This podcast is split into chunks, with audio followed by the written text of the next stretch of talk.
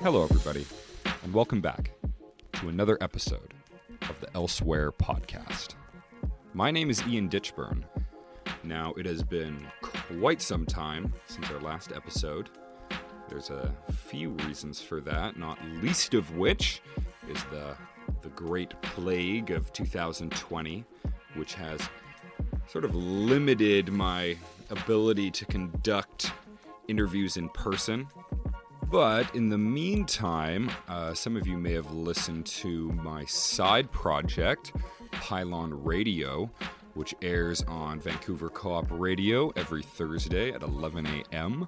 And it's been more of a casual space for me and a few friends to talk about what's going on in our lives and the world around us. Generally, a lot more casual than the stuff you've heard on elsewhere, but if you've been wondering what I'm doing, that's where I've been. If you want to check out the back catalog of Pylon Radio, I would encourage you to go to my website, eastvandaelsewhere.com, and I think I've got about 20 episodes up, so plenty to listen to if you so choose. Next, you may have noticed that we have new theme music. That is because I was so happy with the theme music from Pylon Radio that I decided to hire the same guy to make a new theme for us here. His name is Dylan McNulty, and you can find him on SoundCloud as McGuire. I'll be sure to leave a link to his page, probably on the landing page for this episode at eastvandaelsewhere.com. And it was just his birthday the other day, so big shout out to Dylan. Now, to bring it to today's guest, I first met Matthew Jefferson at the High Montreal Hostel back in 2019 in the middle of a 8,000 kilometer walk he was taking from one end of Canada to the other with his aunt's missing poster strapped to his backpack. Matthew is a perfect example of the driven people that you tend to meet traveling. And as you'll hear, he has an incredible life story, even outside of the walk to remember, as he calls it. Matthew grew up in Huntsville, Ontario, biracial, with an Indigenous mother and a white New Zealander father. And a large part of our discussion focuses on his sort of being caught between two worlds. In 2017, his Aunt Frances Brown disappeared on the infamous Highway of Tears in northern BC, which is what prompted him to begin his walk to remember. And while crossing the country has made him this sort of nexus point between a lot of different indigenous communities with a specific focus on missing and murdered indigenous women. And this past summer, I was honored with a chance to come up and visit him at his home, Witset, BC. And yeah, we camped together for three days. Really got the chance to get to know each other. And honestly, we could have done a podcast every single night. Matthew was very generous with his time, and I'm extremely grateful for the time we got to spend together. I am going to play us in today with some music which Matthew showed me when we sat around the campfire. They are a collective known as N'we Jinan, which translates to We live here, we belong here. And basically, they go around to different indigenous communities and collect poetry samples from local young people there. And then they mix them and turn them into really incredible songs.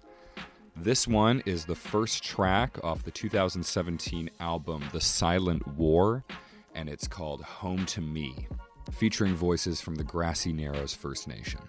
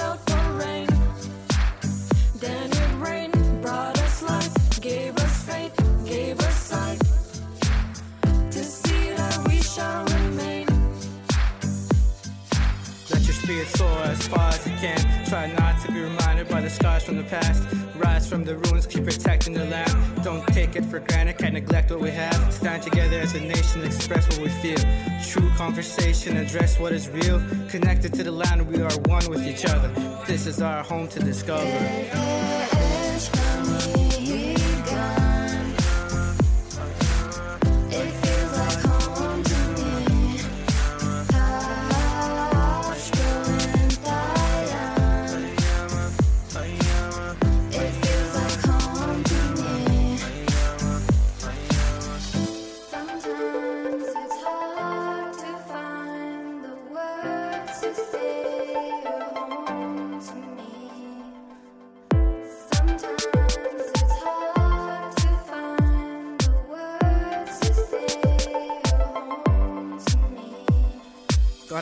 on point like the fastest arrow. Bring hope to the people of grassy narrows. One piece in the land can't go back to battles. It's fire in action, casting shadows. From old to the new, let us show you the truth. Light up the path, there's a glow in the youth. Bouge you to the world, this is where we live. So let the journey begin.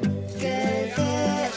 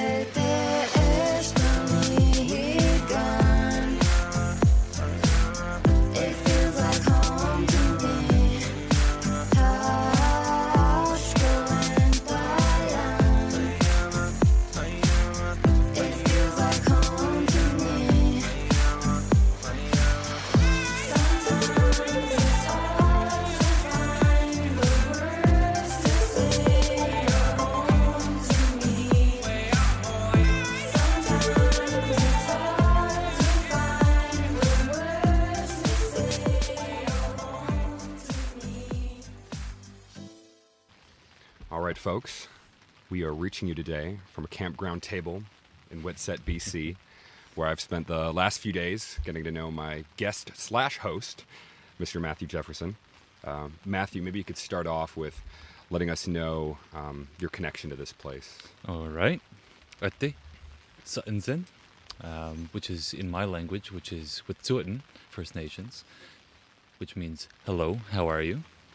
Um, my name is Matthew Jefferson. I am Laksilyu First Nations from Witset, British Columbia.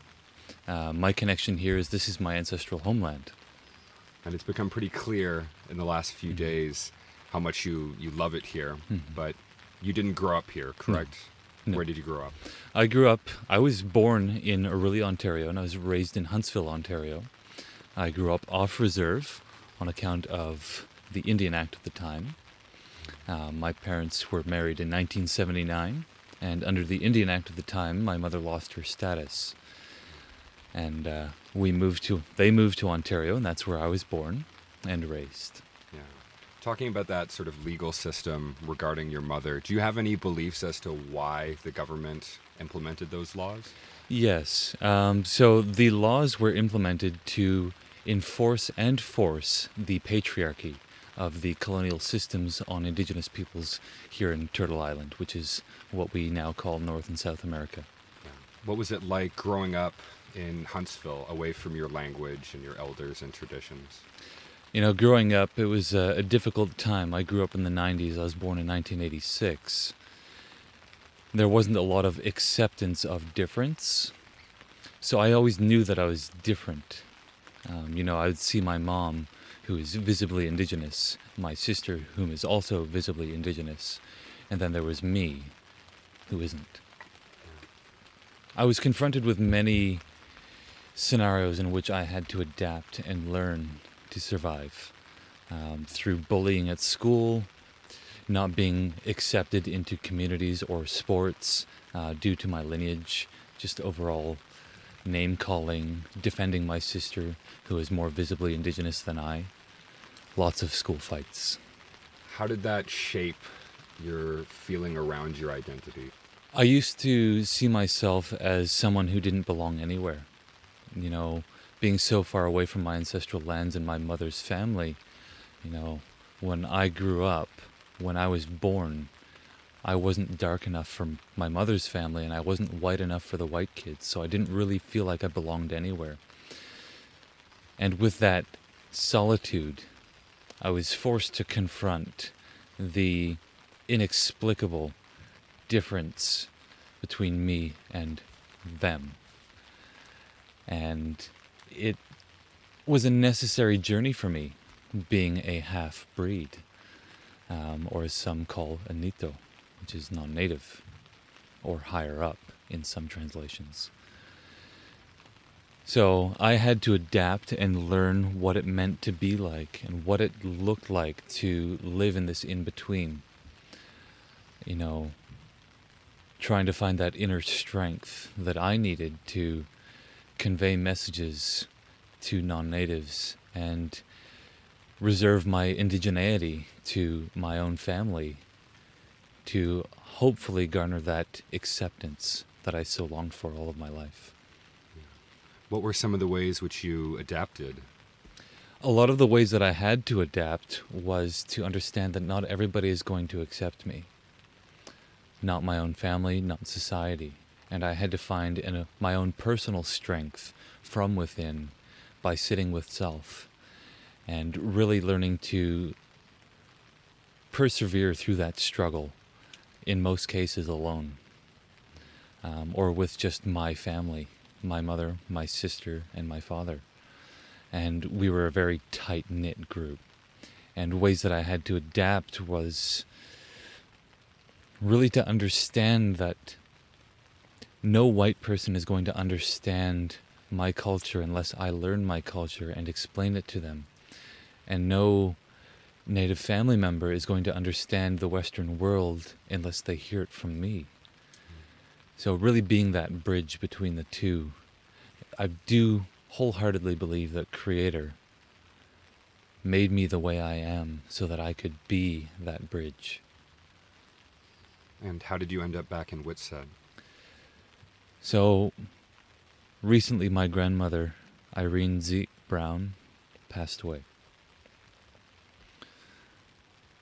a very strong matriarch, a language carrier. She was a wing chief. She held a chief name, and she garnered over the decades so much respect in and outside of our community through her resilience, kind heartedness.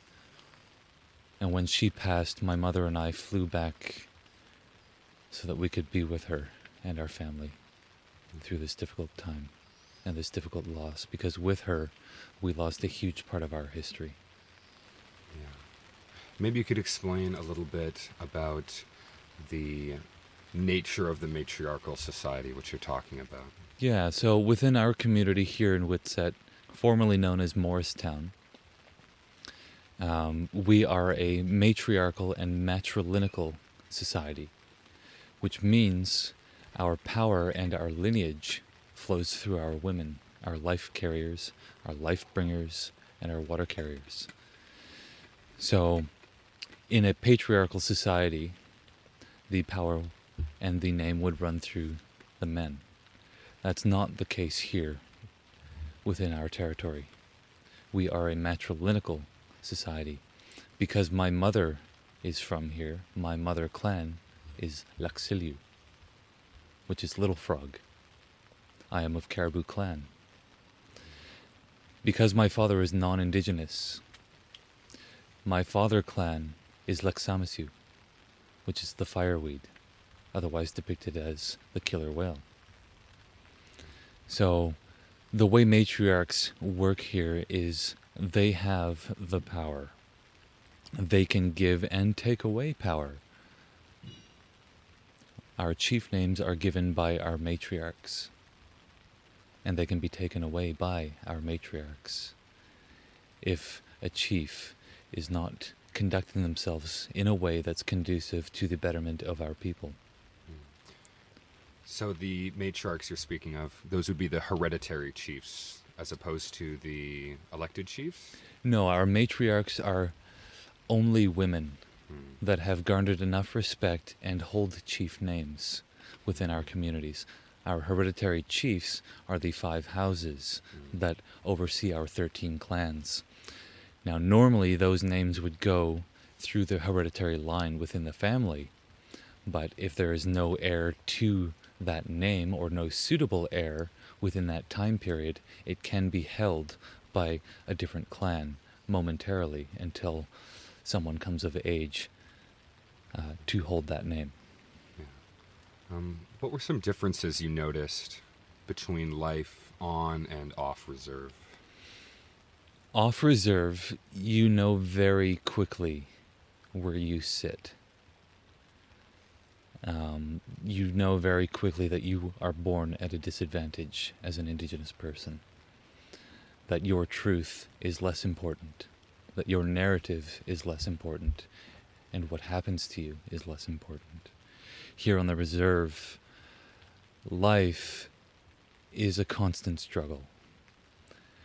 It's no longer, I'm going to be part of chief and council so that I can better my community. It's more greed driven, where people are vying for power any way they can.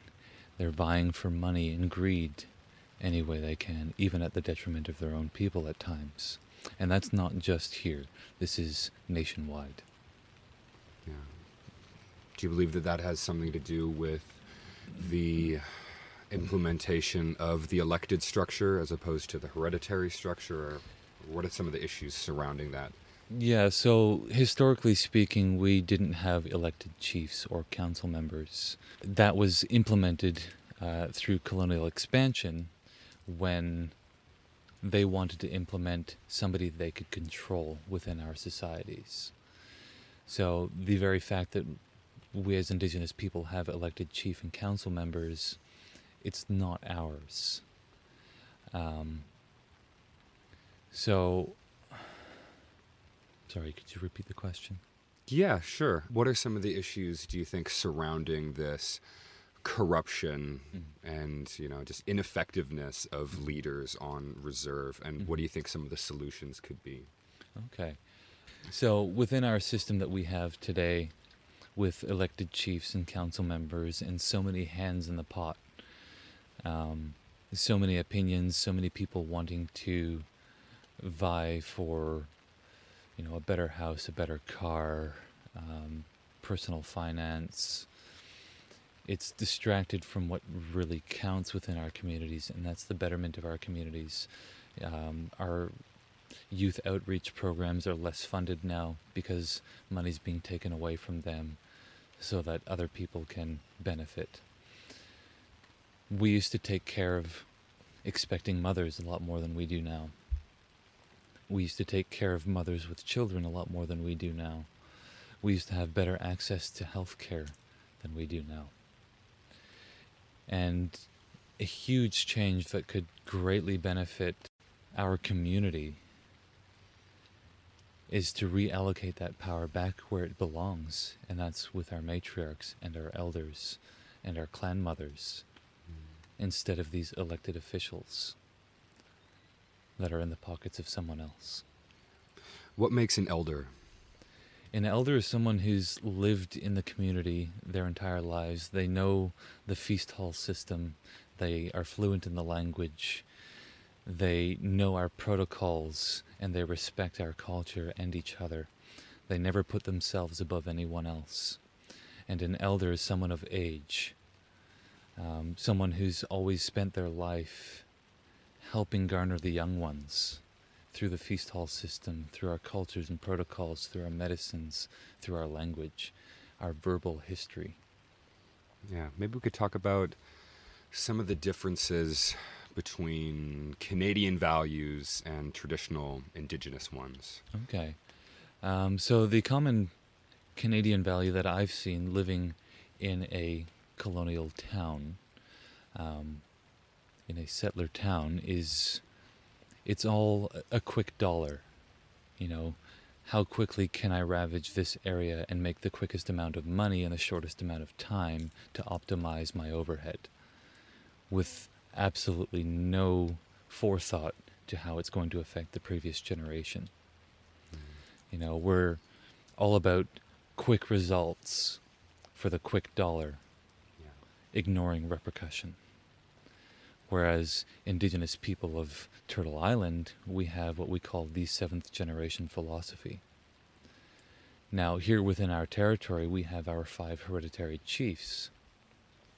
Now, the Delgamuukw case that we won against the Crown, the Queen of England, and the federal government of Canada back in 1998 regained us our sovereignty. Basically, stating that we, the hereditary chiefs, I am not a hereditary chief, that our hereditary chiefs that oversee our 13 clans within Wet'suwet'en territory, which is 33,000 square kilometers, have the absolute say in what happens to and on our territories. Now, a few months ago, they signed the Memorandum of Understanding, which allows our verbal history to be admissible in the court of law. So, with our seventh generation philosophy, anything that happens to and on our land must, under federal law, go through our hereditary chief system and through the feast hall. And if one chief says no, or if they all say no, it's no. So that's a pretty different example to what's Mhm. actually been going on Yeah. in light of the pipeline and what has been reported in many media outlets Mhm. about this kind of you know false narrative of consensus and the legal rights of these resource extractors when in fact it's written into their own laws that the hereditary chiefs have final say Mhm. Hmm. But the pipeline isn't specifically what we're here to talk about Mhm. today, because you actually have a, a different story Indeed. that has to do with a different and equally terrible series of events that has been happening here and all over Canada. When did you first find out about missing and murdered Indigenous women as a kind of collective phenomenon? October 14th of 2017 is when I first found out. You know, you you always see it in the news. A, a new Indigenous woman or person, two spirited, going missing. And you know, in the back of your mind, as an Indigenous person, you always think this could never happen to me. On October 14th of 2017, my aunt, Frances Brown, went missing, presumed murdered. That's when I first heard about the missing and murdered Indigenous women and girls in Two Spirited. And that's when it really, really struck home. How did it change you? To answer that is to answer the last three years of my life. I realized just how little people truly cared about us Indigenous people here in Canada. The lack of resources to local law enforcements, to search parties, and media exposures, and missing posters. You know, very rarely will you see an Indigenous missing poster in a settled town. You go to Smithers, which is not far from here, you won't see many. But here in Witset, they're all over the place. Yeah. Right here on the Highway 16, the infamous Highway of Tears. Maybe you could talk about some of the statistics surrounding what's going on. So, right now, the national average, just here in Canada, and just including women and girls, not including men, not including boys, the national average for our Indigenous women and girls going missing is three a day. Wow. The total since 2010 is 5,712 that we know of, that were reported. And now we've lost count. Do you have any theories as to A, why the police are doing such little to help, and B, why this is happening? So, here in the Northwest, along the 16 highway, all of the towns, as you've seen driving up here, are very remote and secluded. There aren't that many jobs here on my reserve. I was very, very blessed and lucky to have a job here on my reserve. For us to be able to work and provide basic necessities for our families and be able to afford basic necessities for our families, we have to travel for work. With the vast amount of poverty that we have here within our community, there aren't that many people that can afford a vehicle. Hitchhiking is one of our main modes of transportation. We have the BC bus, which stops in Smithers but misses all of the reserves out here. We now have a bus that goes from here to Smithers, thankfully, twice a day. The BC bus, once a week. It's not conducive to a full time job, especially if you have to commute. Not to mention our northern communities that have little to no access to groceries, basic medical supplies, potable water. And why do you think the police are so reluctant to spend resources investigating these? Without going into conspiracy theories, We could do that. um, you know, the sex trade here in Canada is vast. yeah. Um, and there are a lot of people that if you were to explore those sex trades and who was involved, you would have a lot of hands in the pockets, including politicians, possibly law enforcement. Yeah. Those people meant to protect us are the ones responsible, in some cases. Not all. Not all police are bad. No. Not all politicians want to steal you, or your children, or your wife. It only takes a few, though. hmm So, can you tell me what happened in the immediate and sorry, in the immediate aftermath of your aunt disappearing? So, since my aunt disappeared, on June 1st, 2018, I decided to take it upon myself to walk across Canada solo from Victoria, British Columbia to Cape Spear, Newfoundland, which is a total of 8,275 kilometers, to help raise awareness for the missing and murdered Indigenous women and girls and to memorialize my aunt, Frances Brown, my cousin Jessica Patrick, whom was found murdered at the Smithers Ski Hill, and all of our missing and murdered across Turtle Island. In the time since, I've been writing a book about my journey. The amount of communities that I've visited, just Indigenous communities, is 64. 63 of which have more than one family member missing.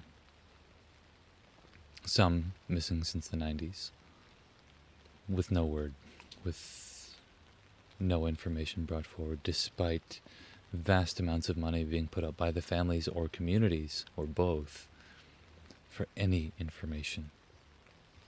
Did you play around with any other ideas aside from a walk or Yeah. yeah. Um, so, with conjunction of the walk, which is the walk to remember on Facebook, I've been writing, and I'm almost finished writing a book under the same name, The Walk to Remember. Once it is safe for me to travel to and within other communities and all across Canada, I'll be biking across Canada from Haida Gwaii, British Columbia to Cape Spear, Newfoundland. There's going to be a markup value on this book. And 100% penny for penny of all of the proceeds are going to Indigenous communities with missing family members.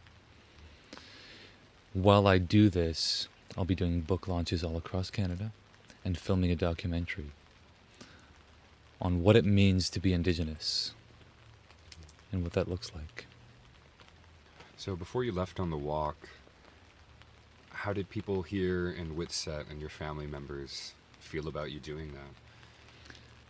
you know, there were mixed feelings. Um, some family members didn't want the exposure um, to our family member, but I went to my grandmother, her mom, hmm. and asked her permission, and I asked the siblings permission. And when they gave their consent, I went about our journey, not mine, our journey to raise this awareness and the level of support that I've had, not only from my family, but my community, and many other communities, complete strangers to me. The level of support I've had is unparamount and a true blessing. And how did you prepare for the walk leading up to it? Did you have much experience doing long backpacking treks or anything like that? Prior to the walk, you know, I did two and a half months of body conditioning, which was running 30 kilometers every other day. And, uh, you know, I've done a lot of camping, backpacking, and stuff like that, but never more than a few weeks. And when you go into something like this, a cross Canada journey, you realize very quickly on that it doesn't matter how much you prepare, you've never prepared enough. So, having that constant support all along the way was paramount. Yeah. Did you do lots of running and stuff before you left? I Yeah. imagine. Yeah, 30 kilometers every other day. Did you have weight? Did you? Yes. Yeah. Yeah, I How, went how heavy? 50 pounds. Wow. 30 kilometers with 50 pounds on my back every other day. Jeez. I just did the Juan de Fuca with 50 pounds. Mm. we weren't running. Not even close. Yeah. And that was 47 kilometers over five days. Yeah. So got me there. Yeah. So obviously, for a journey of this kind of undertaking, Mm-hmm. it takes a lot of support and a lot of equipment. Yeah. So before leaving, you had some experiences dealing with equipment sponsors, Mm-hmm. particularly with someone from New Balance. Yeah. And maybe we could talk about a few of those experiences. Sure. Um, so I was sponsored along the walk with, or by New Balance Victoria. specifically Rob Reed. Now, I had no idea of his history within this country and whom he spent that history with. Yeah. So, Rob Reed himself, back in the 80s, worked with Terry Fox on his run across Canada. Unfortunately, of course, Terry Fox didn't make it the whole way. But, uh, so Rob Reed owns New Balance Victoria. And as soon as I came into the store, I talked to Rob Lowe, uh, and or Rob Reed, sorry, and uh, he was absolutely overjoyed to hear about my journey. And uh, he sponsored me with 11 pairs of shoes, the New Balance 880s, throughout my entire journey. Now, the reason he could do that was he's one of many store owners from across Canada that are part of the front runners. They're all independently owned shoe companies from across the country. And anytime I needed a new pair of shoes, I would reach out to Rob and he would call up the nearest shoe company and they would have a pair waiting for me. Yeah. Yeah. Well, just the fact that you happen to walk into the store of the very guy who helped Terry Fox way back in the 80s. Yeah. So the chances of that person even still working Yeah. were pretty low. Yeah. So he must have been, I'm imagining, pretty excited to get to relive a part of that feeling from such an iconic, you know, moment in his life. Absolutely. Yeah. And a huge thanks goes out to them. And I still do have the last pair of shoes that I got in Halifax that I have worn for over 3,000 kilometers of travel with a shoe that's only rated for 500 kilometers. So that pays testament to their build quality for sure. Yeah. And uh, they weren't the only company to assist me on the journey. Uh, another company was the Happy Yak, based out of Montreal. Uh, Christine Chenard. Uh, she helped supply me with her dehydrated foods. Um, as well, Patagonia Calgary, Patagonia Victoria, and Patagonia Korea, um, as well as the Campers Village in Calgary. So, the way I got in with Patagonia Korea, I can imagine all the eyebrows up right now. How did Korea hear about you? Within my social media presence, I would tag anybody who had sponsored me in some sort of way, whether it was a free piece of merch, and in this case, it was Patagonia Calgary that I was tagging in a post. And the photograph had been searched by Patagonia Korea. And they approached me through my Instagram page and asked me if it was okay that they take my photograph and run it as an ad for their products in Korea. And in exchange, they would give me any piece of clothing that I needed or wanted. And given that I had full range of whatever I wanted, um, I decided to take the conservative method and take only what I needed and what I could carry. That's the big one. Yeah, Yeah. How heavy was your pack? 84 pounds. 84 pounds. Yeah. And so I'm sure not all listeners are avid backpackers, but that is quite a lot. Yeah. Yeah. And considering that at the time, within the journey, I was only about 180 pounds consistently.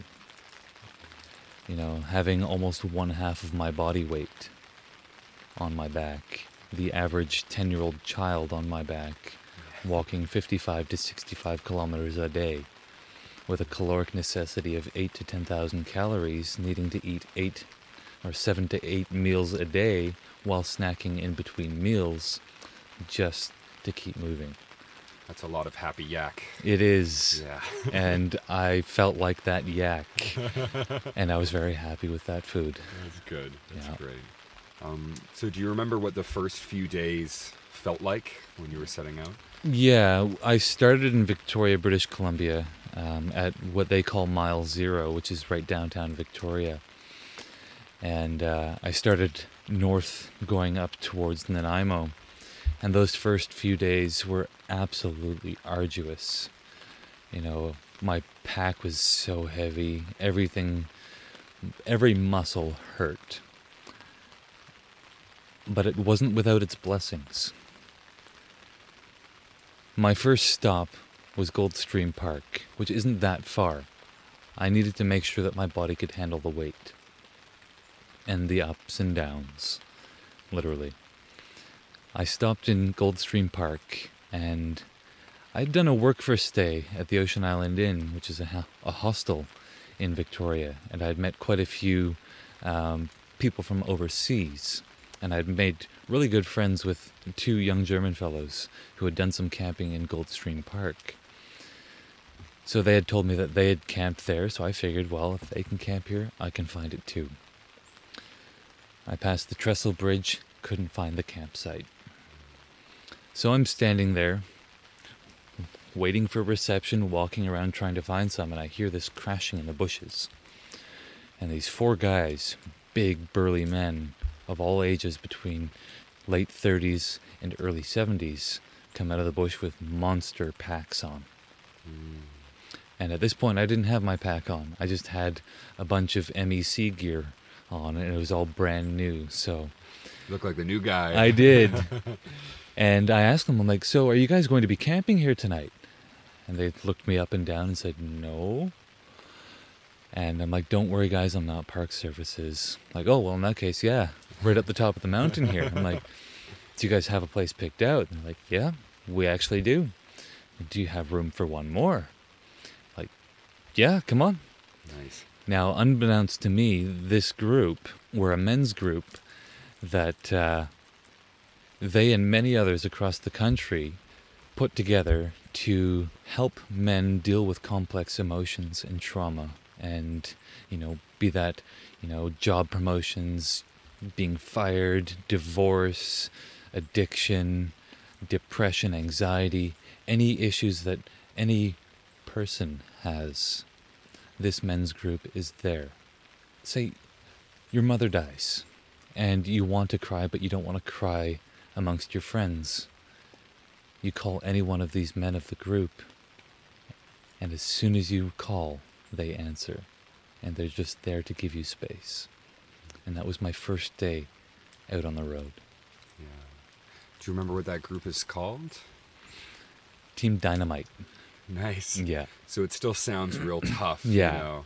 Yeah Oh, guys, I'm just gonna call Team Dynamite real quick. Yeah.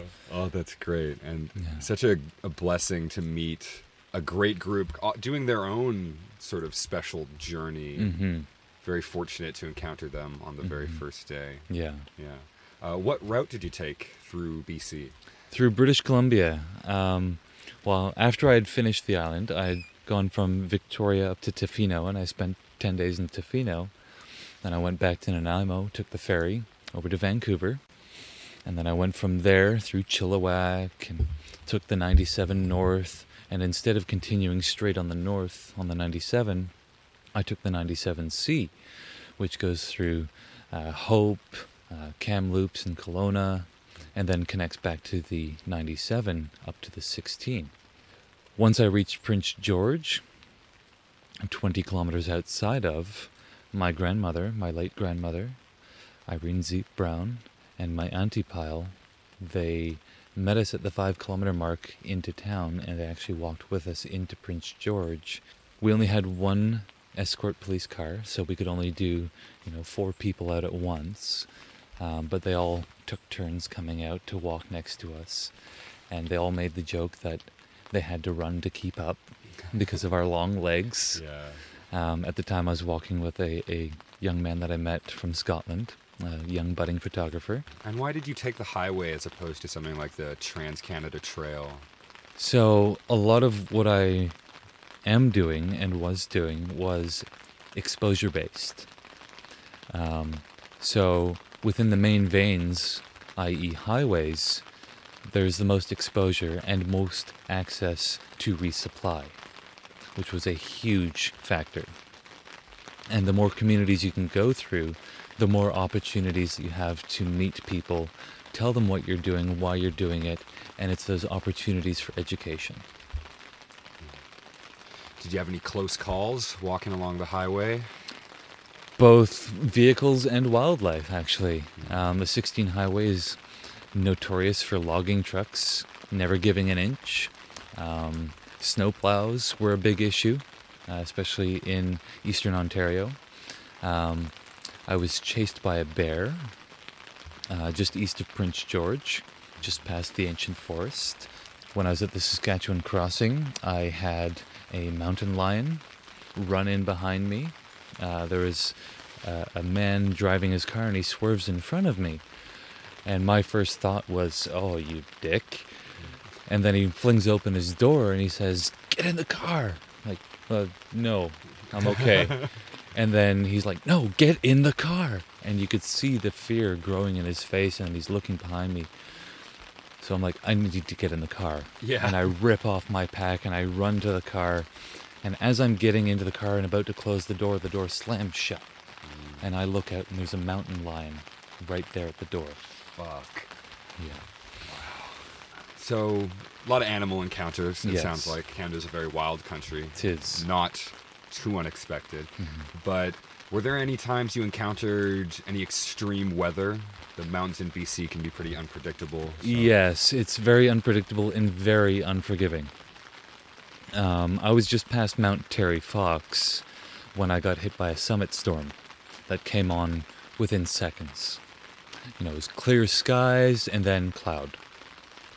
And then thunder, lightning, torrential downpour, and then hailstones the size of golf balls. I had to throw my pack on my head and run to the trees for cover. You're lucky you have such a big pack in that, I in am. I definitely am, but holding 85 pounds above your head is not an easy feat. yeah. And crouching with 85 pounds above your head is not easy either. And holding it there for 45 minutes while you wait out the storm was terrible. But, uh, you know, there's no such thing as bad weather, just poor choice in clothing. Yes, indeed. So the storm did pass, though. You didn't have to shelter in place too no, much. no, just for the 45 minutes, Yeah. thankfully. Yeah. Okay. Yeah. Well, that's good. Yeah. Because they can get pretty bad. Yeah. Overnight. Even. Yeah. Any favorite places that you got to travel through that stick out? Depending if you talk about people or locations or spectacle of view, I mean, the answer differs for all, but all encompassing, I'd have to say Tobique First Nations in New Brunswick hmm. is pretty high up there, you know, if not the highest. You know, the reception here in Witset is the highest, bar none you know, being welcomed back and having a welcome home ceremony here within our feast hall was just absolutely incredible. And I need to thank my community of Moricetown, Witset, and all of my community members for all of the support, all of the love, all of the prayers, you know, not just the well wishes, but the monetary donations that all of my family has been sending you know, you guys kept me in from the rainy days, and you guys kept me alive. So, Tebi Masai, thank you very much. So throughout the journey, we've sort of talked about exposure, Mm-hmm. and obviously you were reaching out to media Mhm. along the way throughout the country. Um, can you tell me what your experience dealing with the media generally was Mm-hmm. like? Yeah, um, it was 850 kilometers before any sort of media outlet wanted to take on my story, our story, and give that media exposure. I've had a lot of, I do a lot of dry calls. You know, hey, I'm in this community. You know, I'm in your neck of the woods. Do you have a van that wants to come out and cover this story? This is what I'm doing. This is what I'm about. This is why I'm doing it. This is what it means to me. Seven times out of ten, the media said, no, we're not interested. No, we, we've done too many stories like that. It would be too negative right now. Come back in a couple of weeks. Come back. Yeah. yeah, right. Yeah, no, that isn't happening. um, but overall, I mean, everything happens as it must. You know, I've been in places that I never planned to be, but it was always meant to be. And giving up that false sense of control, you know, that false sense of this is what's going to happen. You know, you set a plan, but that's not what's going to happen. And being okay with that. And just being stranded somewhere and instead of saying, "Oh, this is terrible. Now I've got to spend more money to stay here," I went into it with the mindset of, "Okay, who am I supposed to meet? Who am I supposed to connect with here? Who did I miss?" And then every interaction from that point on was with the mindset that I'm meant to meet this person. This person is the reason I was held up from my preconceived plans. I think having that mentality just for anyone when they're traveling mm-hmm. generally to be open to the experience mm-hmm. will cause you to have that experience. Mm-hmm. It's like they say don't tense up in a car crash. It's kind of the same thing, I think. Yeah. Um, so we just talked about your interactions with the media. What about politicians Hmm. that you reached out to?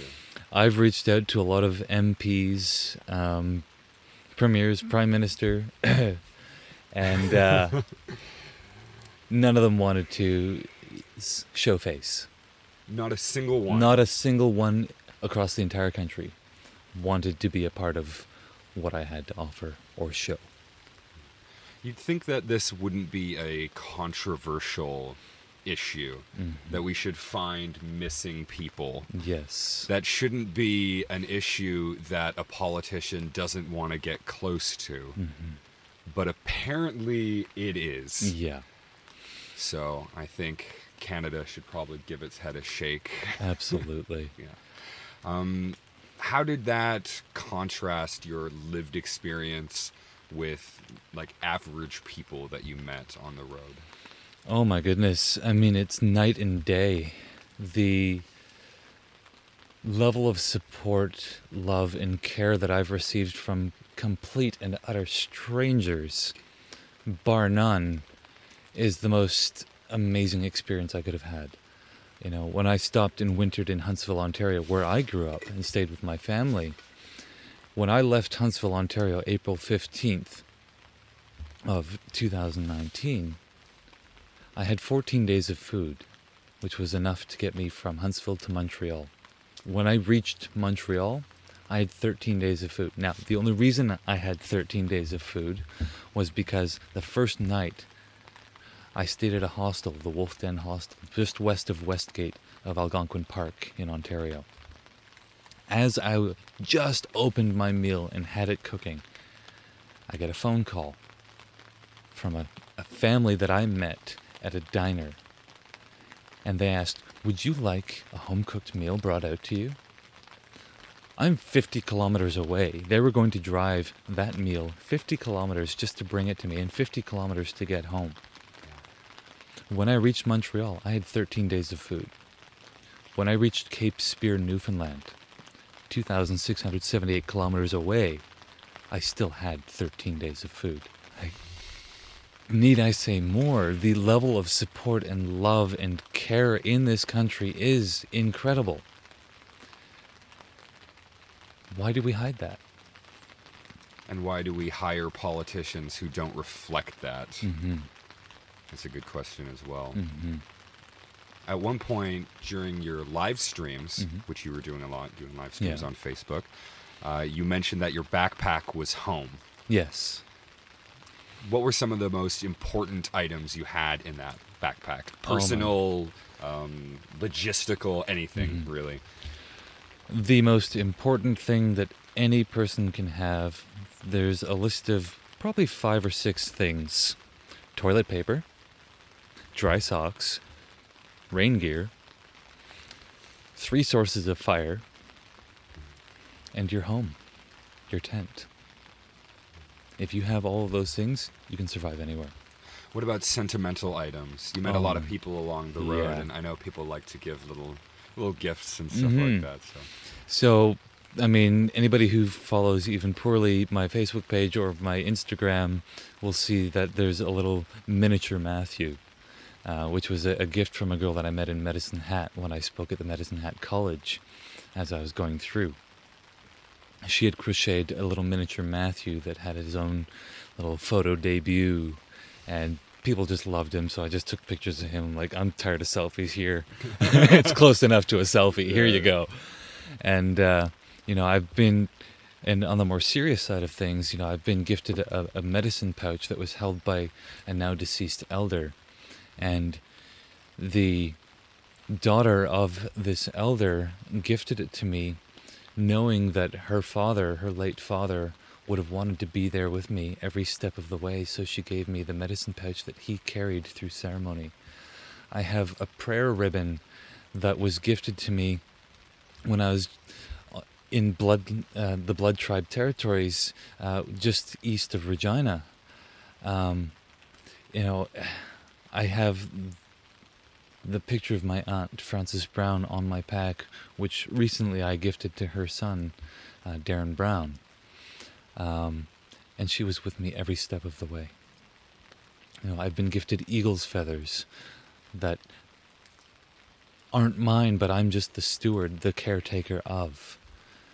You know, the the sentimentality of everything that is and on that home is just so sacred to me. What was the hardest part of the journey? You know, I get asked this quite a few times, and you know, there are so many aspects of this journey that were difficult. You know, sometimes it was just walking in the right direction or setting up my tent at night. You know, I, I did a, when I do live uh, presentations, especially with youth groups, um, I would tell complete strangers to go through my pack, set up my tent, get my food, and get everything going, and then throw them a curveball and say, Well, it just started a torrential downpour. Get your rain gear on, my rain gear. And they have to navigate my entire pack. They have to teach themselves how to set up my tent. They have to find everything. The exhaustion of walking 55 to 65 kilometers with a 10 year old child on your back in all manner of weather.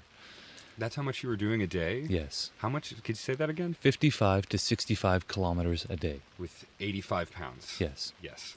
In torrential downpour, in sideways rain, upside down rain, snow, in all manner of weather. And by the end of day, just setting up camp was the hardest thing because exhaustion sets in. Some days it's just waking up in the morning. Like, damn it, I have to do this again. Did you have a very set time that you woke up every day? Were you very regimented with it? I was, and you have to be. You have to have that regimentation with everything that you do. Um, you know, I had all seven meals planned out for that day. You know, at six o'clock I wake up in the morning. Seven o'clock my tent is packed. Eight o'clock I'm on the road. Eight thirty I'm having my first meal. Well, second. Second breakfast. Yes, second breakfast. Elevensies. yeah, and you know I had to structure it every single day, and it had to be the same every single day, hmm. except for laundry day, because laundry day is lounge day. Mm, okay. So Mhm. w- one day out of the week, you Yeah. mean? You got to stay Yeah. in place. Yeah, and the only way that timetable ever changed was if I had to be somewhere for a presentation or to meet an elder, and then I would push even harder. The most I walked in a single day, in a single 24 hour period, was 142 kilometers. Wow. 10 out of 10 do not recommend. Yeah. How long did that? How long was that day? That day was a 20 hour day. Yep. Big day. Yeah. Yeah, yeah. and when I got there, I was the walking dead. Yeah. I hope Yeah. you didn't have to speak that m- night. No, the next morning oh, oh, even Yeah. better. on three hours of sleep. yeah. Oh, jeez. Yeah. All right. So you were walking at night then, I guess. I was that time, yes. Um, there were sections of the Okanagan Valley that I opted to walk at night, um, just for overall safety. What about heat? You know, did you ever? That's why that? I walked at night in the Okanagan Valley because it was in the middle of summer of Yeah. 2018, which was exceptionally hot, 42 degrees with 70% humidity. So it was like hell on earth Yeah. with a 10 pound child. I, I know fruit pickers in the Okanagan who do the Mhm. same thing. with Yeah. Night vision goggles. Yeah. Must, look kind of terrifying. but- yeah. So going through all these small towns in Canada, raising awareness about this specific issue. Mm-hmm. Did you encounter any resistance or racism? hmm I most certainly did. Um, because of my outward appearance, I always got the question, so why do you care? Why are you walking for the Indians? And then I have to pause them right there and say, well, that's because I am one. And within their disbelief, I show them my status card and like, oh, well, you don't look like one. Like, like one what? A, a human being? Somebody of difference to you? And, you know, that level of ignorance is my opportunity for education.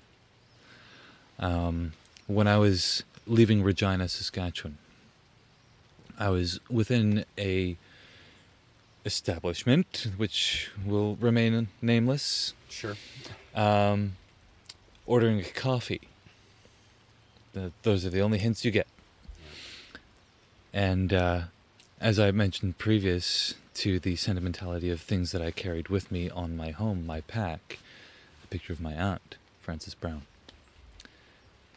These three young boys, non native, came into this establishment and they saw this picture of my aunt.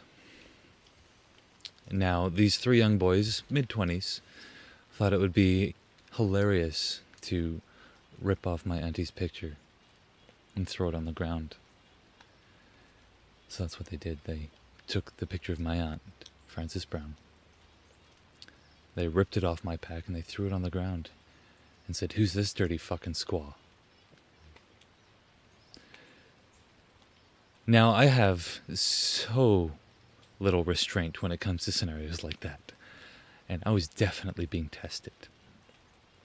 I could have yelled and swore and cursed at these young men for this heinous act of complete ignorance and racism. But that would only enforce their behavior and embolden them to escalate. I could have skipped step one and gone straight to step two and beat the living daylights out of them, Yep. but that would let everyone else in the establishment know that these young men were right. I am just a dirty squaw. I have no right to be here. But instead, I picked it up and I showed it to them. You see this?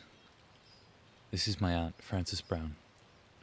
Missing October 14th, 2017, at the age of 53, presumed dead, murdered.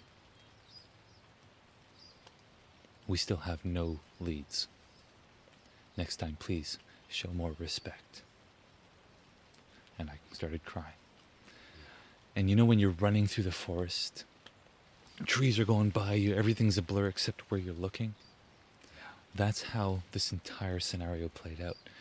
The entire establishment disappeared, and it was just my focus, these three young men, until I heard. Now, my first knee jerk reaction in the back of my mind was, Who the hell is applauding these young little shits? and I turned around, getting ready to give the nastiest look, and I see this elderly couple, and they're looking at me. And my heart just sunk. They weren't applauding the little shits, they were applauding me for how I handled the situation. And their strength, they were non native. Their strength let everyone else know that it was okay to stand up to these young men, this dissonance, and everyone started applauding. And these once very proud, ignorant young men went from giants to infants. And in a non violent, non confrontational way, we all showed those young men that they were wrong and that they should reevaluate how they treat other people. Yeah. The power of one, the power of the individual, so often overlooked. And that level of restraint is powerful. And do you feel that overall, culturally, because this experience must have reminded you of growing up in Huntsville and been unfortunately reminiscent of some of the times there, but that was a long time ago. Mhm. Do you feel like winds are changing? Winds are definitely changing. You know, our, our young people are asking questions never thought to be asked by my generation or the ones previous. You know, they want to know the dirty answer, they want to see the dirty laundry. You know, we're in a time of such amazing change. And I am so proud to see our young ones have the courage to be asking these difficult questions and wanting to hear, not just listen to, but hear the answer and do something about it. You know, when I was growing up in the 90s, our level of acceptance stopped at homosexuality. Trans, non binary, you know, none of that was accepted. Homosexuality was the limit. You know, we've gone from Gay Pride Week to Gay Pride Month. And I am so happy about that because soon it's just going to be Gay Pride Year round, baby. year round Yeah. for the rest of your life, for until the end of time immemorial. Be who you are, Yeah. and that's okay. That's where we're heading. But it's going to take a lot of work and a lot of learning, and not just from non Indigenous. We as Indigenous people have to adapt as well. We have the Eagle people, the Indigenous. We have the Condor people, the non. And we have to fly together in the sky for this great change to come about and make this a living prophecy and not just beautiful words on a piece of paper.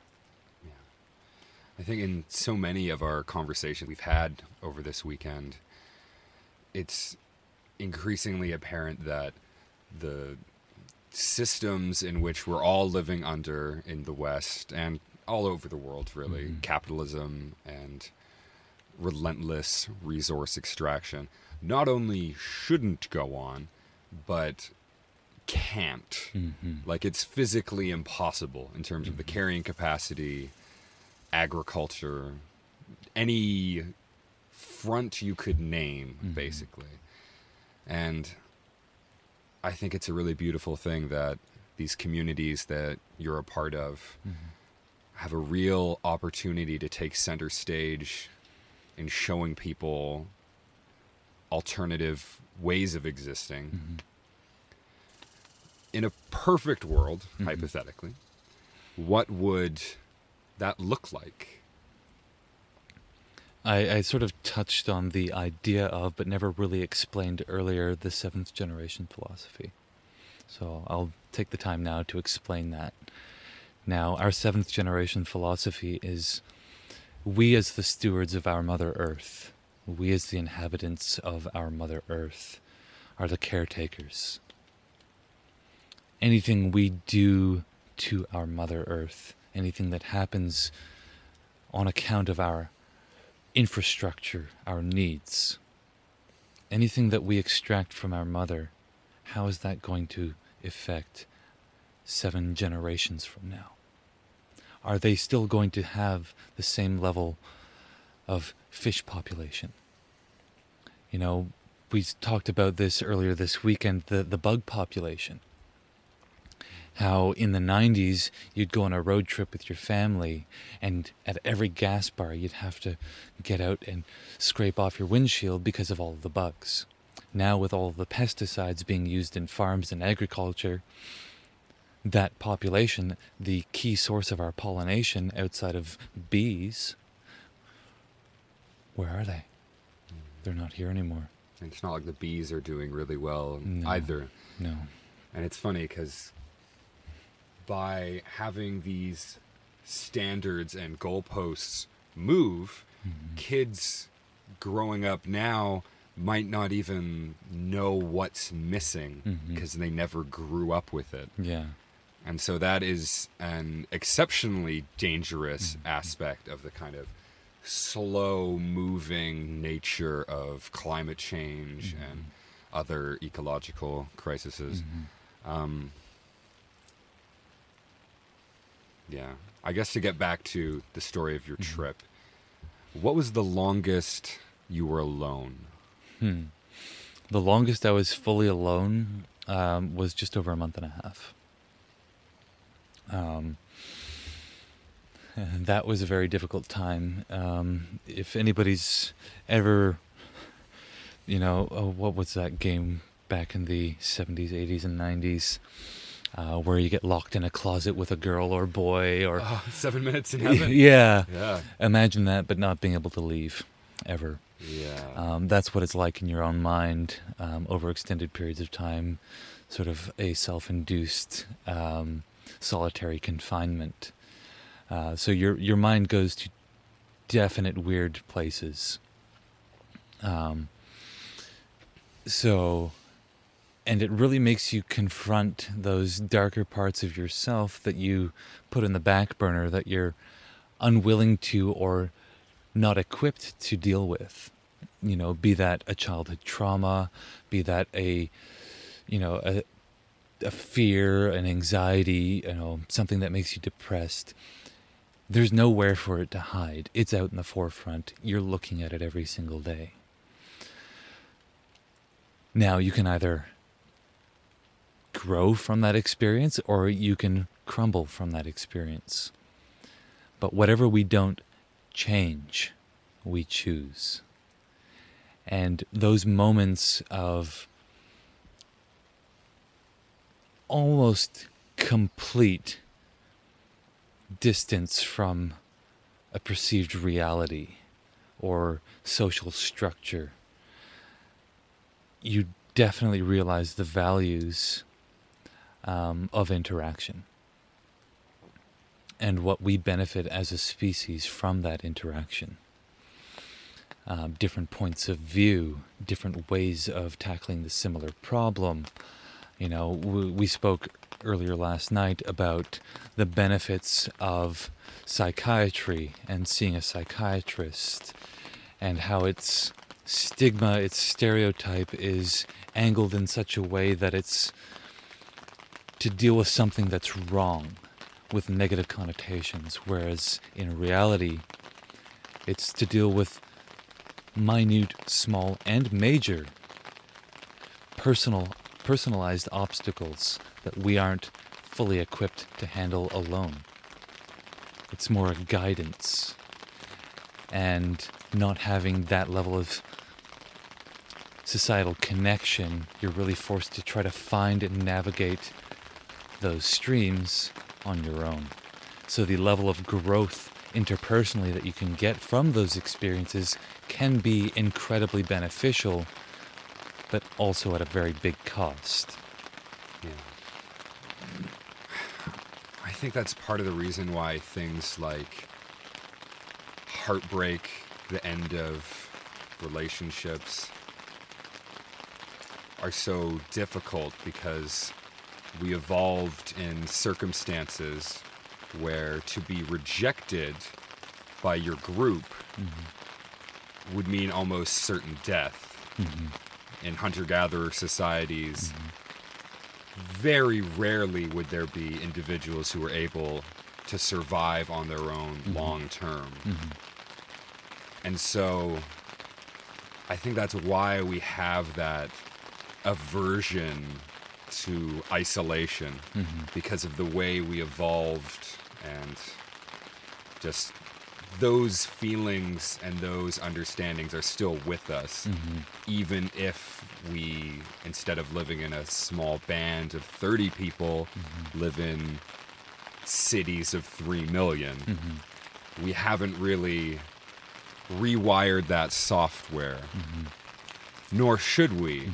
I think a big part of the the problems in society is that of abstraction. Mm-hmm. We're used to being and evolved to be in communities where we take care of everybody. Mm-hmm. There's nothing natural about walking next to a homeless person mm-hmm. and seeing a fellow human being freezing to death on the street.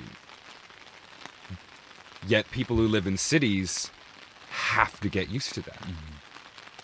And I think that abstraction of other human beings is a huge part of all the problems that we're seeing. Mm-hmm. And something that we're going to have to contend with one day. Yeah. You mentioned during one of your live streams that you've inherited some of your dad's coping mechanisms. what did you mean exactly by that? So my father and I, we are near identical. Despite wanting to admit that, um, you know, we look alike, we sound alike, we have the same mannerisms, we react to situations in the same way. We're both very quick to judgment, despite our best intentions. Um, and despite knowing better at times. You know, I, I've I'm guilty of this as much as anyone else. You know, walking down a street, seeing a homeless person, and as soon as I see them, avert my eyes as if I hadn't seen them at all, and just continue about my day because I don't want to part with that two dollars in my pocket. Or tell them, no, sorry, I don't have any change. And, you know, th- this whole issue with homelessness, personally, I feel it should be renamed houselessness. A home is an abstract idea, a house is what they need. And to have this mentality that we're so far away from homelessness is so wrong in so many ways. We are a singular decision away from being houselessness than we realize or choose to ignore the fact. And to think that these individuals, these human beings, are there by choice is complete and utter ignorance and a false sense of self importance that we are so far beyond them. We're not. We are them, just not yet. Yeah, I think we have, and we discussed this a little bit last night. Um, just this rampant individualism that's present in our society, and what a lot of successful people don't take into account is all of the help they had along the way mm-hmm. with things that they absolutely take for granted. Mm-hmm. Something as simple as having your parents be together. Mm-hmm. Having exposure to the business owning class so you know how to relate to those people to have those conversations to get jobs. Those experiences are not universal. And just because you've had those doesn't mean that you are somehow better or have been able to pull yourself up by your bootstraps as it were. Some people weren't even given boots mm-hmm. to begin with. And you, you you touched on something really interesting last night about how because it's being increasingly shown there's multiple studies about mm-hmm. this that it's actually much cheaper to house the homeless mm-hmm. than to leave them outdoors. Yes. So why are they homeless? As an example, to keep the blue collar workers going into work, mm-hmm. to for them to realize that if you fall, no one is going to be there to catch you. Mm-hmm. Unless you're rich, unless you have a family who have room for you. Mm-hmm. Another one of those advantages we're talking about. And yeah, you put it very well last night, so I just wanted to voice that. Um, obviously traveling through Canada on this journey that you've been taking, uh, you've ended up in a lot of indigenous circles. Yes. Are there any organizations or projects uh, aside from your own that you think people should know about? Oh my goodness, so many. Um, ONWA, Ontario Native Women's Association, incredible organization. They, you know, they're forward-thinking, uh, run and operated by women for women, um, safe shelters. Um, the men's group in North Sydney, helping to heal men from their own personal trauma and intergenerational trauma, being that support network, healing that trauma so that all community can benefit. N'we Jinan, you know, the the music group that I introduced you to Oh, is absolutely incredible. Music producers going nationwide to indigenous communities, you know, getting them to write their own lyrics, picking them from a hat, going to their community, featuring them in their music videos. It's just incredible.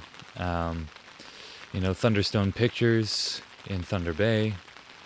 You know, such incredible organizations all over the territories. You know, it, it I've met too many to name. Well, I'll be sure to grab a list of those websites or mm-hmm. contact forms, and we'll leave them mm-hmm. on the landing page Yeah. for this episode at eastvantoelsewhere.com. How do you view your role within the sort of greater ecosystem of indigenous resistance? Okay. Um, well, given my outward appearance and my indigeneity, you know, it's I've been tasked by Creator and through the prayers of my ancestors and those living ancestors that I have and my family to be the bridge between Indigenous and non-Indigenous and really help to try to break down those systemic barriers between. You know, giving and educating both sides in an equal manner, on equal footing, to really work together to find these long lasting solutions to better all our lives and sustainability for futures to come. And how can people help you do that? You can help me by helping yourself. You know, I'm but one avenue of education.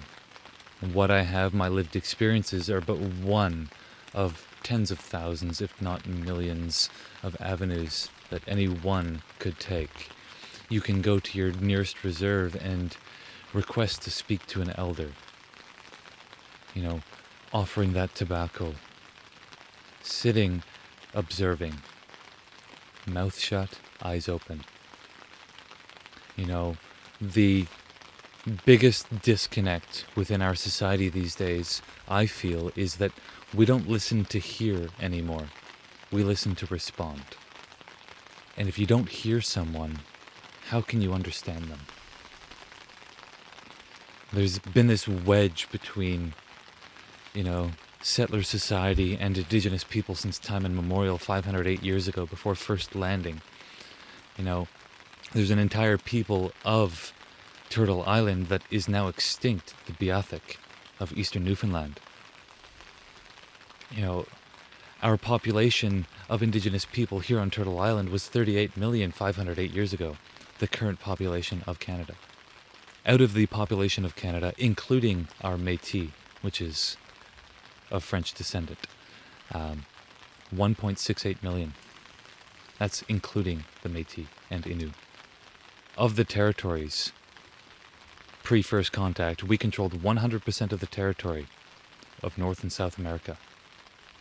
Now, every single reserve combined is less than 1%, 0.2%. And even that is under encroachment. It seems unfathomable that given how little area is still under control by indigenous people, that resource extractors and government organizations find the ability to locate and encroach on what little people have mm-hmm. left. Do you feel like it's intentional? Absolutely. Yeah. Absolutely. If you think about even just the treaty system, you know, 1792, that's when the first treaties were signed. The number of treaties signed was, I believe, 82 or 83. The number of treaties honored, just one. Now, here in Canada, we have the largest supply of fresh water in the entire world. Ontario, that houses most of the Great Lakes, most of the Great Lakes, has 77 indigenous communities without access to clean drinking water. 11 out of those 77 have known two generations without access to clean drinking water since the 1950s. In a country that has the largest supply of clean drinking water. There is something vastly wrong with that picture. Yeah. I was reading in the museum that you took me to yesterday statistics that highlighted that if the corporate tax rate was increased by half a percent, those communities could have their water needs served within a year of collecting that money. So, food for thought, Yeah, absolutely. water for drinking. Mm-hmm. It is a basic human right. Yep.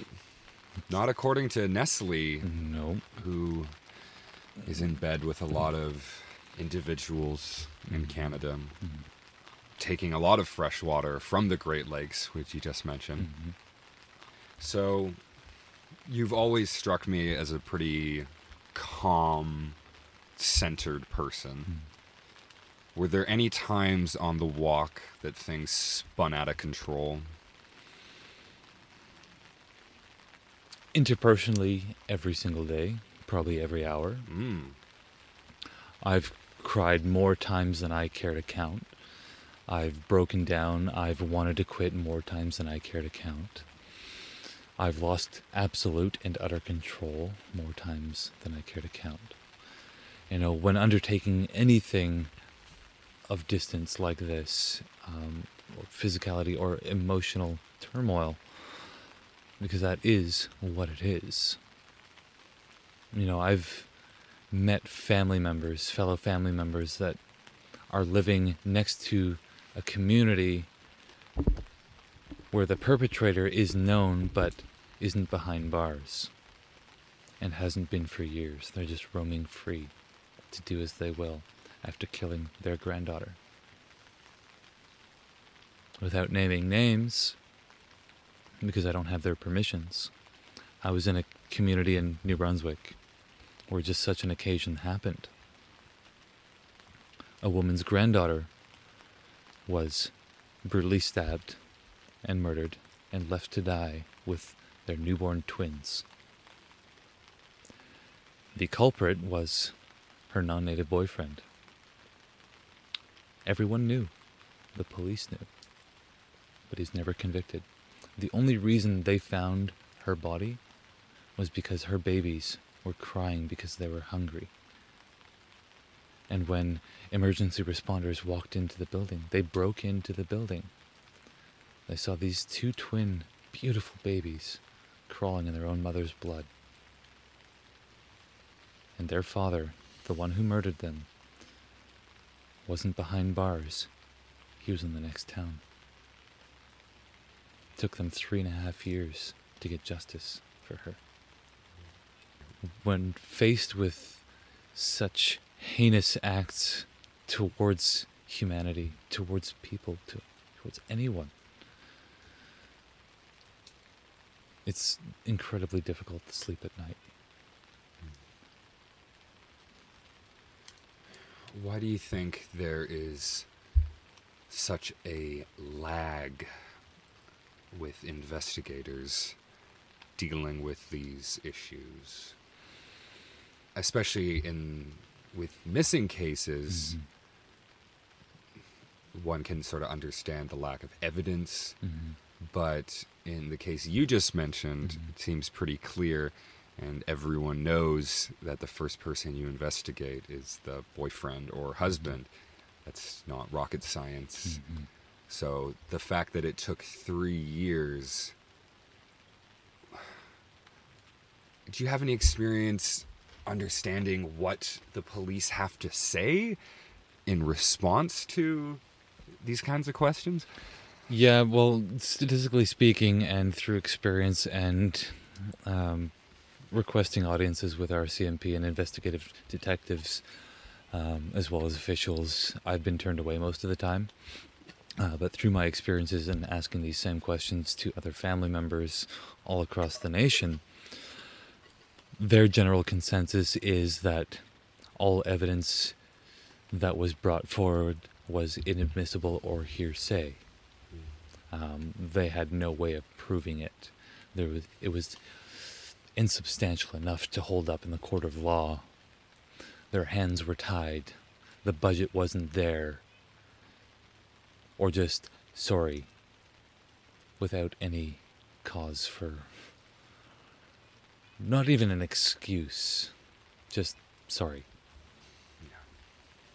Did you have any run-ins with police on your trip? Once. Yep, once. And that was when I was in Quebec. I was on a back highway, and uh, local RCMP came up to me. Um, they came from behind me. Now I head traffic. Traffic's going this way. I'm walking this way. That way, I don't surprise them. They don't surprise me. Everyone's safe, theoretically. And I'm walking along the highway, and this cop car comes up behind me. They see my pack, of my aunt. They pull an illegal U turn. They stop right in front of me. They ask me in French, What are you doing? What are you doing? Why are you on the highway? I'm like, Parlez-vous anglais? Do you speak English? And they re answered, What are you doing on the highway? Well, this is what I'm doing. This is why I'm doing it. And I did my research. This highway I'm allowed to walk on. It's under a certain amount of kilometers. It was under 100 kilometers an hour. It wasn't a major highway. I was allowed to walk on it. He's like, Yes, you are allowed to walk on it. Like, Thanks. I, I know. I, I did my research and I called the Quebec Dispatchment and uh, Department of Motor Vehicles to make sure that I was allowed to walk this way. But thank you for keeping me safe.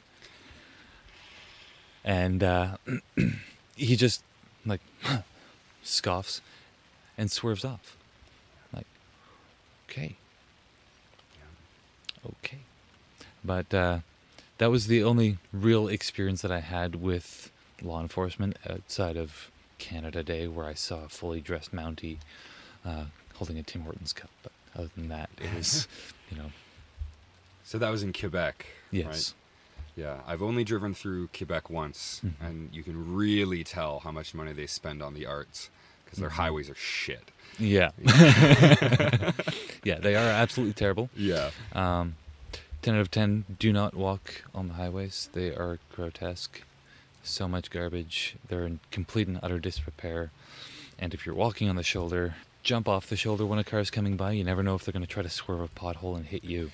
Yeah, that's kind of what I was thinking because, yeah, my experience in Quebec was the potholes. Literally, people were swerving into the oncoming lane just to avoid some truly impassable um, situations. Mm-hmm.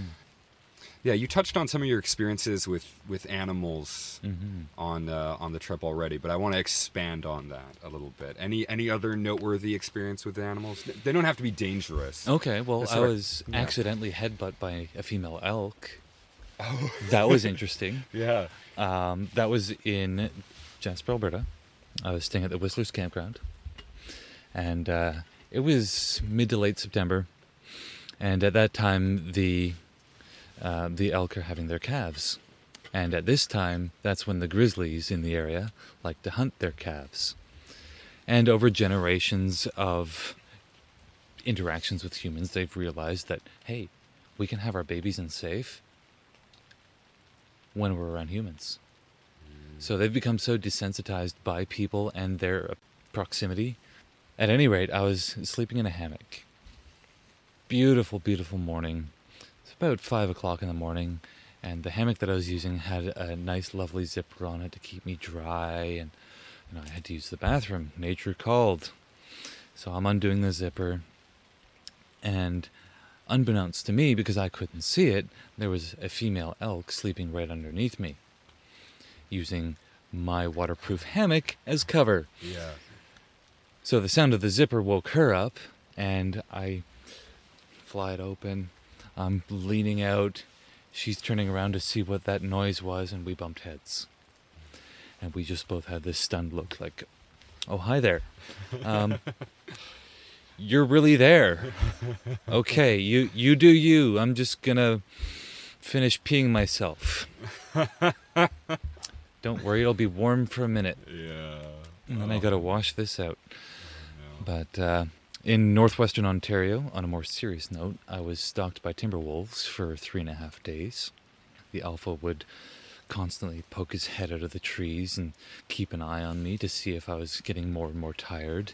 And once now, wolves are opportunistic feeders, they're pack hunters, but their success rate of hunting is about 15%, despite working in a pack.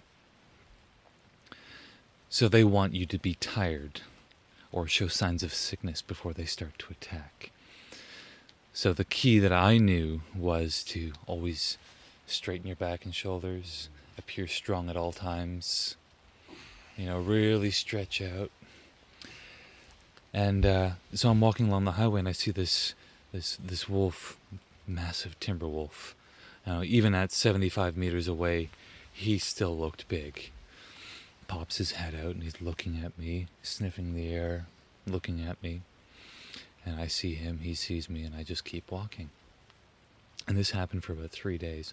On the third day, I'm crawling out of my tent that morning, and I placed my hand down to prop myself up out of my tent, and my hand went into wolf poo. And at that moment, I knew that they were no longer patient, they were getting hungry and they wanted me to know they're willing to get closer. So I knew I had to get inside right away.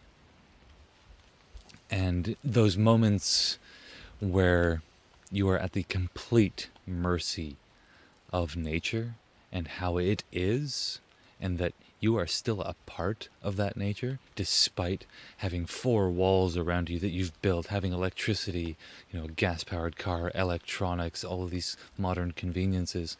We are still a part of nature. And that part of nature isn't very high on the food chain. And those moments, I personally love those moments. I'm not an adrenaline junkie. I don't thrive in life or death situations. They're just a, a sobering reminder that nature will have its way. We need the earth, she doesn't need us. Did you ever consider carrying a gun or arming yourself, or what kind what kind of things did you have in the way of protection when you were on the road? So I never wanted to carry a gun. Um, I would be going into communities with children. I would, you know, be opening my pack literally to children, um, youth of the area, and I never wanted to have, um, you know, misfires or any incidents. That and the interprovincial laws change um, for carry licenses and stuff like that, concealed weapons and so on. And I didn't have time to get those licenses for safety. Um, so I used bear spray. Um, but as soon as I got to Canmore, Alberta, you have to ditch your bear spray because within the prairies it's illegal to have bear spray um, because, well, it's the prairies. How many bears are you really going to see in the prairies unless it's a carving? Um, so, and because bear spray can also be used against humans, um, and that had been happening a lot within the prairies, so they had laws against them. So, my only means of protection was a hunting knife, which I had on my hip belt at all times. How big was it? Uh, it's only a little four inch. Okay. You know, enough to be annoying to a bear, but not enough to do anything. Yeah, yeah, Um, I can't hurt you, but I can be annoying. yeah. Um, but, uh, and, you know, it's the only size you really need in the bush. Um, you know, you can carve things with it, you can make things with it, you can uh, split wood with it. You know, it's it's not the size that matters. yeah. But uh, yeah, Um, so that was the only real defense that I had. That and, you know, the experience that I have in in the in the bush, uh, with wildlife and people, de-escalation tactics, and just overall being calm and never overreacting to a situation, which takes a lot of time to garner that knowledge. You know, it, I wasn't always as calm as I am. So, it's always been my experience traveling mm-hmm. that just inherent to the nature of traveling, you meet other travelers mm-hmm. who always end up being pretty interesting people. Mm-hmm. I met you while traveling, Yeah. for instance, and you were on the road a lot longer than me. Mm-hmm. So, are there any people that stick out in your mind that you met along the way that you'd like to talk about? Yeah. Um, well, you of course. Uh, Thanks, We yes. we met in Montreal. Yeah, Yeah. yeah, yeah. Uh, okay, so all present company excluded. Um, I met a man in Prince George at a Tim Hortons of all places, uh, named Jonas Deichmann, uh, Norwegian guy. Um, he's done the Pan America Solo. Uh, he's done Cycling Man. He's still doing incredible things in the ways of pushing the human limit. You know, he's just recently finished his training regiment, and he did the equivalent of 30 Ironmans in 31 days. Could you imagine doing an Ironman every day of the month for a month straight? I can't. That was his training regiment. I met him by happenstance in Prince George. What was he training for? He well, it's a big race. He's yet to reveal it. I won't give anything away. Okay. Because 31 Ironmans, I thought Ironmans were kind of the pinnacle of Mm-hmm. endurance races. Yeah. Yeah. Um, Some sort so- of elite high circle. Yeah. event. So he did the Pan America Solo, which is from Tuktoyaktuk in the Arctic Circle all the way down to the southern tip of Argentina in 96 days. Do you go by bike? Was he a cyclist? He was a cyclist. Okay. Yeah. Um, that got him invited to Cycling Man, which is a six stage race, the first stage of which was a 1,404 kilometer bike race solo. All they provided was water uh, from Bahrain to Riyadh. And he did that in, I think it was 56 hours. Um, I met uh, an Irishman um, uh, when I was in Jasper, and I beat him down to Banff. Ha! And he was a cyclist, yeah. Just just throwing that out there. Yeah. So if Was you're he, seeing this, Irish? Yeah. He was at the pub. yeah, yeah. Uh, so if you're seeing this, Sorry to my Irish listeners. That, that was ignorant. yeah, Kieran Rollinson, that's uh, his name. Uh, he's got his own YouTube page and all that. That was pretty fantastic of him to do so. And he was also going from, uh, where was it? It was Anchorage, Alaska, all the way down to Argentina, and he completed his race. You know, I've met so many wonderful, beautiful travelers, and the level of informality with travelers. Like, there's no sense of boundary. You know, when you walk into society, you know, we've got, all got these senses of propriety and what can and can't be talked about in a conventional or public setting. Within the traveling world, especially within the hostel world, that sense of boundary is somewhat skewed and blurred. Talking about bowel movements or, you know, this fungi that you found on your foot or, you know, in other unspeakable places Yeah. or what foods to avoid in this area you know don't wipe with this you know eh, there's Don't wipe with this. yeah because you know you're in a new area you don't know the foliage like um but uh, yeah you know i've met some really wonderful incredible people you know i've i've met jeremy dutcher a grammy nominated maliseet first nations uh, musician incredible human being two spirited, you know absolutely phenomenal. You know I, i've met so many wonderful influential people you know when i was in new brunswick in st john. You know i was staying at the hostel there at the bunkhouse boutique hostel in st john new brunswick. And i was just exploring the city a bit as i do in every new area that i come to visit And on my way back to the hostel, I hear some live music. And, you know, it's just praying. I was like, oh, please be at the hostel, please be at the hostel. And I walk closer and closer to the hostel, and it gets louder and louder. I'm like, oh, getting really excited. And I look in the window, and lo and behold, there's live music. So I walk in, I order my coffee, I go sit down.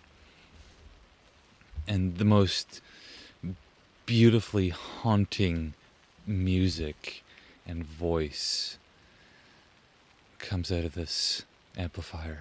And I'm just sitting so completely captivated and enthralled and moved by his song lyrics. Rory Talon, his entire Whispers album. I would highly recommend it to anyone. Listeners of the podcast will get to enjoy listening to this music uh, as our exit music after the episode. And I sat there sipping my coffee and I just started crying uh, because it just moved me so much. And, you know, mid set, he makes eye contact with me and he sees that I'm crying. At the end of his set, he's like, Hey man, so I noticed that you, you weren't doing so well there. Is everything okay? And, you know, I explained, you know, what I was doing and why I was doing it, what it meant to me. And then I told him that the lyrics that he spoke really hit home for me, especially with regards to the missing and murdered Indigenous women and girls in Two Spirit and my personal attachment to that issue and this growing and continued pandemic across Canada and all over the world. And he was just set aback.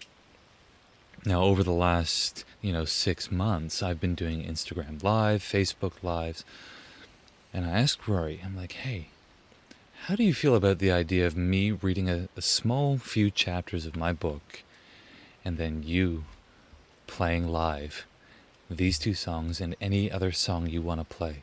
Like, can they be from my new album that's coming up? Absolutely.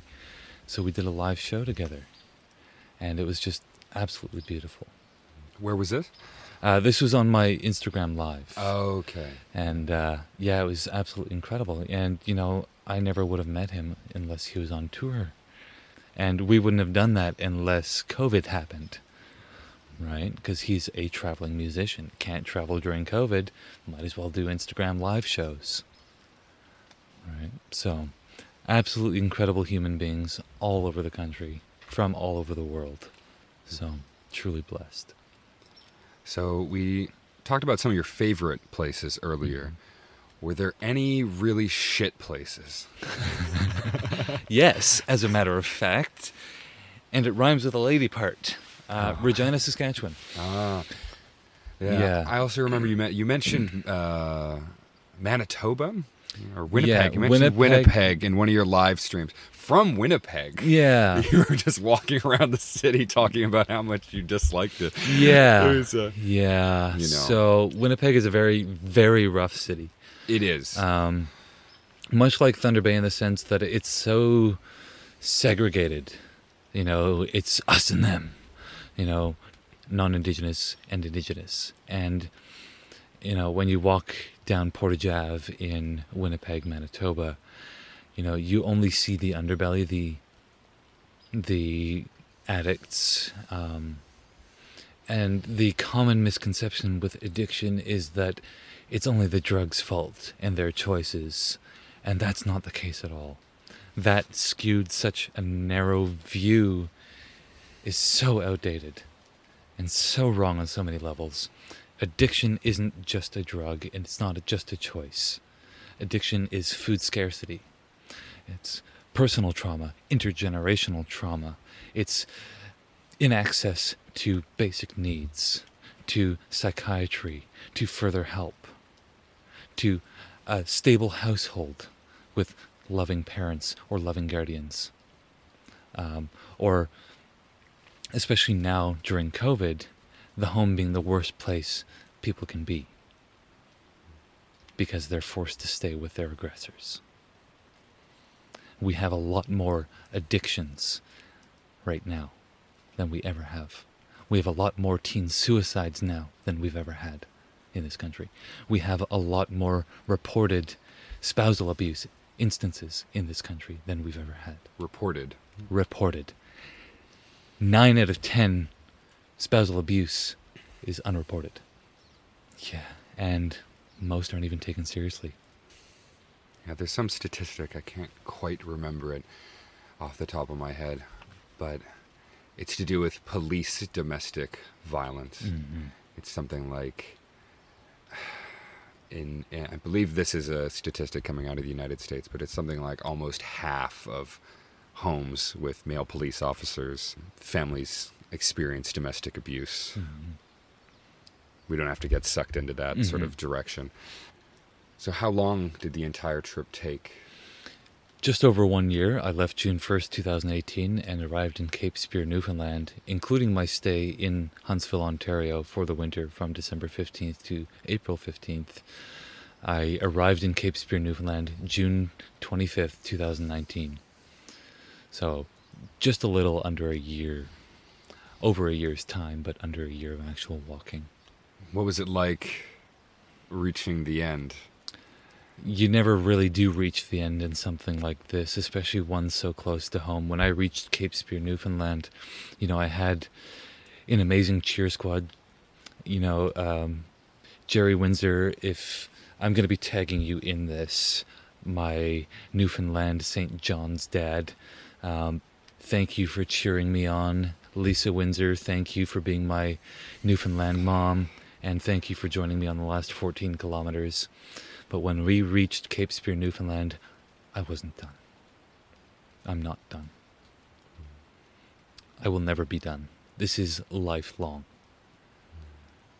Until the changes we, as a species and as a people, as members of society, as citizens of Canada, until we can all be safe, my work isn't done. My journey in this isn't done. So, transitioning from walking activism to more housebound activism, let's say. How is uh we have a visitor. Oh yes, yes. Hopefully that isn't too uh, too much registering on the audio. But anyway, um, how has that transition taken place within you? What's it been like going back to no longer traveling every day? Um, yeah, that's it's been really difficult. Um, when every single decision and one small miscalculation or misstep can mean getting sick, getting an injury, you know, not reaching a destination and not being able to feed myself. When every single thing that I do, every single action I take has fantastic and terrifying repercussions. Going from that and reaching so many people and really connecting with so many people and living in such a way that I was always on the move. Everything was regimented. Um, and going back to so called society, you know, you never really do get back to society, at least not fully. You know, I'm still struggling with that, even over a year later. Um, I prefer solitude. I prefer to be outside, you know, under the sky, not confined by walls. I'm in a small bedroom in my grandmother's basement, you know, and even that's too big. You know, this weekend has been an absolute blessing being able to be back in my home again, my tent. Yeah, you were pretty excited to get back out on the campground, even one so close to to where you're living. It's Yeah. it's not about that. It's about No. out outdoors. Mm-hmm. Yeah, and that familiarity, that connection to our Mother Earth, you know, that closeness, you know, you feel the beating heart of her. You know, when we went up to the falls, you could feel the beating heart of our mother at the base of that fall. You could feel her blood pumping. And it's just, and it just literally washes over you. And to be in those moments and truly present and connected, that's what it's all about. And being able to share that with others. That's what it's all about. And that's what I hope to do. Yeah. It's funny when I was driving through uh, Smithers for the first time to come here. Just looking left out of my window, you can see those ranges. Mhm. And my first thought was, one day I'm going to climb those ranges. and we did the next day. Yes. So it was it, it was absolutely perfect. Yeah. Especially uh, enjoyed our little moment of meditation, Mhm. sharing some tobacco at the Yeah. top near the glacier. That was stunning Yeah. and uh, exactly what I wanted to do uh, Mhm. with my our time together. Um, maybe before we end, we could talk about uh, what's going on next with your bike journey and Mhm. some of the details around that and ways people could assist you with that. Okay. Yeah, so as you're well accustomed to now and well versed in knowing, is that my walk was just stage one. My book is stage two. The release of my book is stage four. So it's a five stage, well, technically six, but I'll get to that. so I will be doing book launches all across Canada selling this book and donating 100% of those overheads to Indigenous communities with missing family members. Now, this book is about my upbringing in that space between, the space that didn't belong. To every single step of the way, all 8,275 kilometers of our journey across Canada to honor our missing and murdered. That's what the book is about. My bike ride is going to be from Haida Gwaii, British Columbia, to Cape Spear, Newfoundland, 8,390 kilometers in total distance. I will be selling merchandise t shirts, jerseys, stickers, my book, and I'll be doing free events all over Canada by donation only. While I'm doing this bike ride across Canada, selling my book, the merchandise, all the merchandise, all the overheads too, will go to Indigenous communities with missing family members. I'll be filming a documentary on what it is to be Indigenous here in Canada and what that looks like. An unfiltered look at the treatment, sometimes, most times, mistreatment of Indigenous people all over Canada. I'm working through the logistics with a company to bring access to clean drinking water to our remote communities. Communities that have desperately needed it. I won't name them yet, but I will when the time comes. Mm-hmm. So that's that's my plan. Once I'm allowed to travel to other communities and it's safe for not just me, but all communities, I'll be heading on that journey in the bike ride. Yeah. Are there any other sort of closing messages you would like to tell people before we wrap up? Throughout every interaction, bad things are going to happen in all walks of life. It doesn't matter if you're a billionaire or a slumlord or have nothing. Bad things will happen. But with every bad thing that happens in life, we're also given a choice. Like my incident within that establishment that shall still be remain unnamed. I was given a choice. We are all of us given choices. Bad things are going to happen, but the longer you can sit with self and really understand who you are, where your boundaries lie, what things you can live with and without, the more you can grow.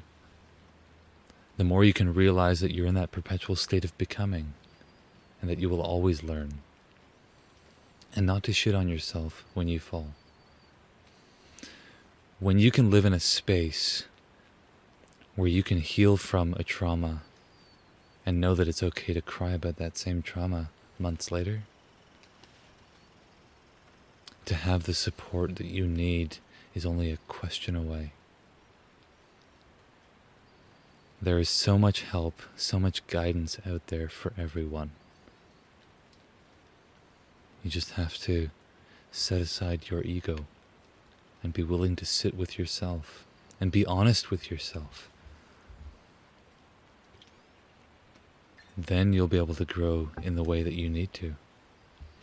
And if we can all do that, indigenous, non, and everyone, this world will be a much better place. Beautifully said. I would like to thank you, Matthew, and the people of Witset for your patience in answering my questions and for letting me come up here and do this and share it with our listeners. I really appreciate it. Within our culture, our culture is to be shared. You know, you don't need an invitation to go to a powwow. You don't need an invitation to speak with someone. All you have to do is ask. Just like, do you mind if I sit here? Do you mind if we talk? We are an open, loving people that embrace all walks of life. It is our honor to host you, to use this platform as an opportunity of education to show unfiltered who we are, not who we are perceived to be. All right, everybody. I sincerely hope you enjoyed that conversation with Matthew Jefferson as much as I enjoyed having it. Matthew is a really special person, and it was a tremendous honor and a real milestone for this show, um, having it bring me up there, enjoying salmon from the ancestral fishing grounds. Truly mind blowing. And yeah, if you want to learn more about Matthew, you can check out his Facebook page, which is The Walk to Remember. And you can also find him on Instagram at forever underscore becoming. On the more technical side of things, I hope that the audio quality was okay for all of you. It started raining right as we were setting up to record, and the fact that we were recording from a campground, we didn't really have a whole lot of options except to protect the equipment and hope that it was more atmospheric than it was annoying. And finally, one more bit of housekeeping here. Longtime listeners to the show will know that I used to do this project with my friend Cody, and Cody hasn't really been involved in the show for the past year or so. He got extremely busy being a head chef at a restaurant, and, you know, he's sort of moved on to different things. But in case anyone was out there wondering, Cody is fine. We are still great friends, and we wish him the best. And if you feel like wishing us the best, we would really appreciate it if you could leave us a review on whatever platform you're listening to us on. Stuff like that really helps the show reach more people. And as time goes on, I am planning on releasing episodes a lot more frequently. Starting in March, I'm planning on releasing a new episode on the last Thursday of every month. So look out for those. We got new theme music, we got a couple recordings in the bank, and we are rolling into the future. To my longtime listeners, thanks for hanging in there. I hope you'll join us for the next chapter. I am going to play you out today with a song that Matthew mentioned during the interview. This was the guy that he encountered at a hostel he was staying at. Uh, he's a live music performer, and this particular song moved Matthew to tears. In a minute, you might see why. This is Rory Talion with Gone.